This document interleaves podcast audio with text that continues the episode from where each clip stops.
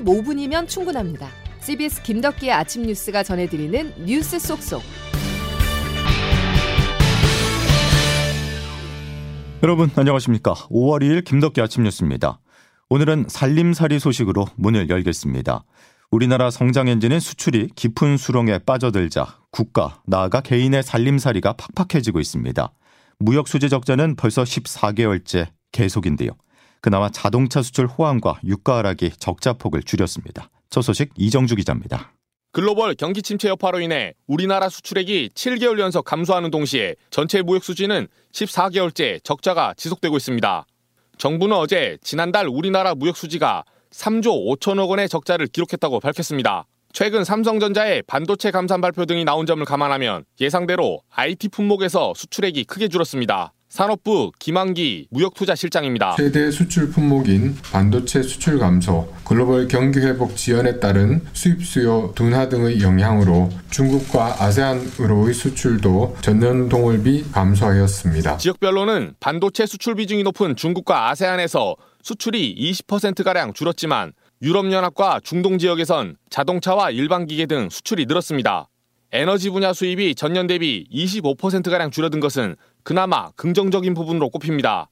반도체 등 주요 품목에 대한 의존도를 줄이면서 장기 대책을 마련해야 한다는 지적이 나옵니다. 한국경제산업연구원 김광석 연구실장입니다. 매우 편향적인 구조에서 좀 중장기적으로 벗어날 수 있기 위한 노력들을 비교 우위를 바탕으로 특정 수출 품목에 의존한 결과 당분간 무역 적자는 불가피할 것으로 보입니다. CBS 뉴스 이정주입니다.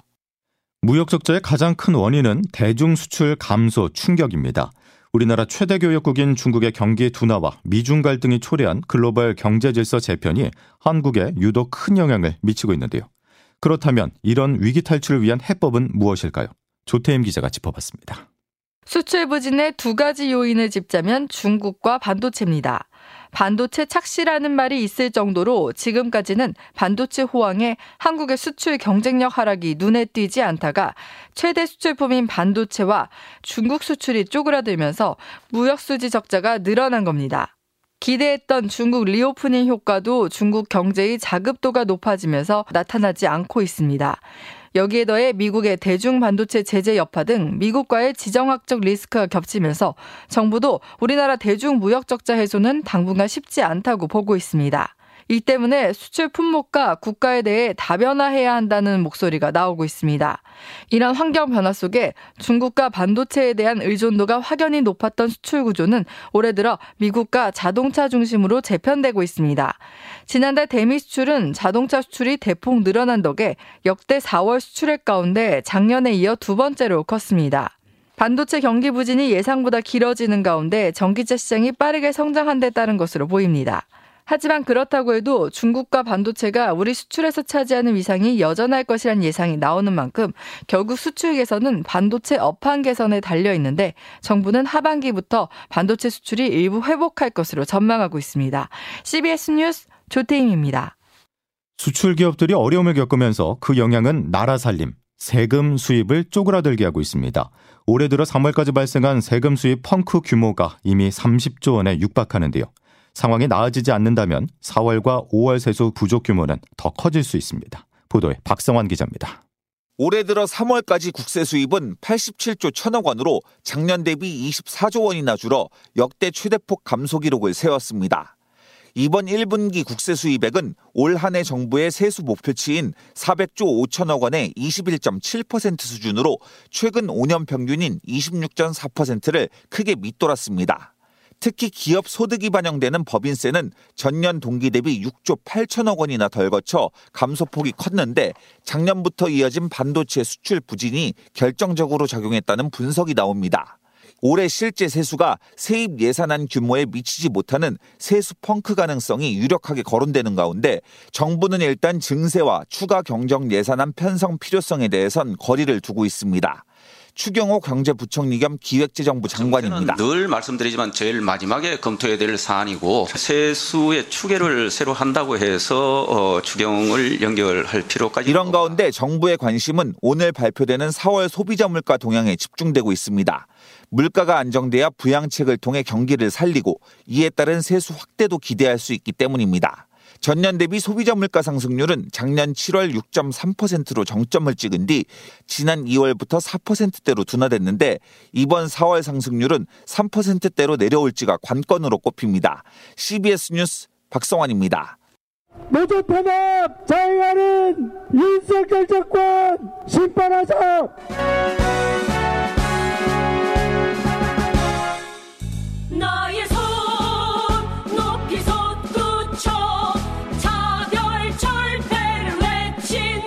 평등 양극화의 해결 첫 걸음은 최저임금의 인상입니다. 노동시간은 줄이고 임금은 올려야 노동자들의 삶이 나아질 수 있습니다.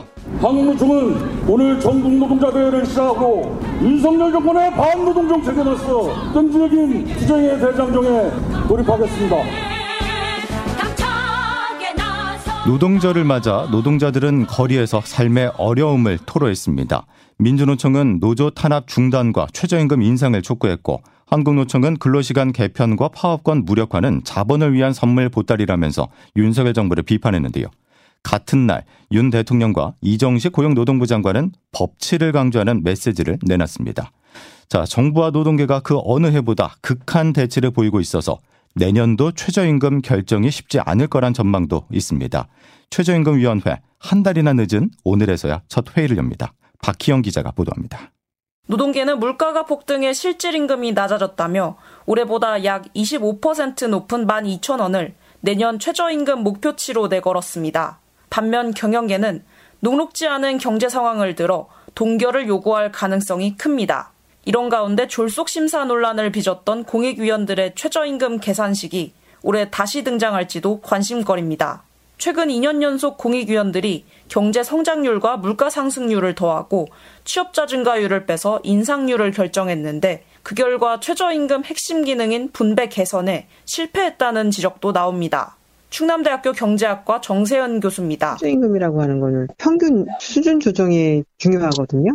경제가 성장하고 물가가 상승하는 속도로 최저임금을 올려주겠다고 하는 건데 최저임금을 결정할 때에는 그 전체 임금과 최저임금 격차가 얼마냐가 중요하거든요. 팽팽하게 맞서는 노사공익 대립 속에 최저임금 심의가 어떻게 풀려나갈지 주목됩니다. CBS 뉴스 박희영입니다. 민주노총 건설노조 강원지부 간부가 영장실질심사를 앞두고 분신한 가운데 간부 3명에 대한 구속영장이 기각됐습니다. 춘천지법 강릉지원은 증거인멸과 도주 우려가 없다며 폭력행위 처벌법상 공동공갈 업무 방해 혐의로 민주노총 건설노조 강원지부 간부 A씨 등 3명에게 청구된 구속영장을 기각했습니다.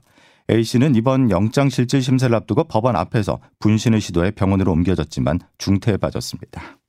월급은 오르지 않고 예금 금리도 좋지 않자 서민들은 주식에 눈을 돌렸지만 돌아온 건 주가 조작이었습니다.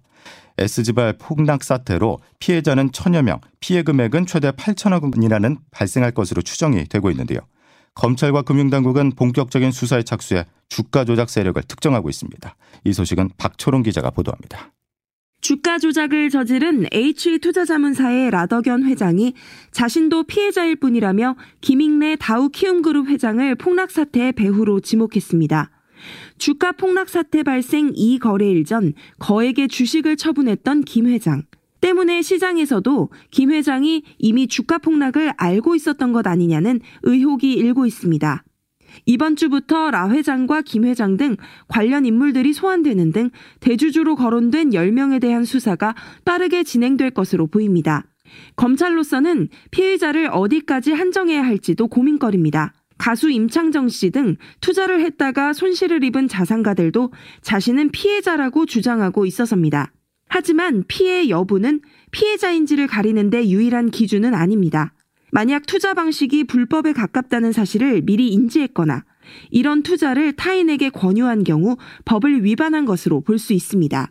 김정철 법무법인 우리 변호사입니다. 수익을 제공하는 방식이나 그거에 대해서 수수료를 지급하는 거 서로 5대5로 나눠가지고 이미 이게 불법적으로 이루어지고 있다는 거를 어느 정도 미필적으로 인식하고 있을 수밖에 없어요. 이번 폭락 사태의 개미 투자자 등 피해자 수는 약 1000명. 미수금을 포함한 피해 금액은 최대 8천억 원에 달할 것이란 전망이 나옵니다. CBS 뉴스 박초롱입니다. 검찰은 오지 말라고 했지만 송영길 민주당 전 대표가 오늘 자진 출석할 거로 보입니다.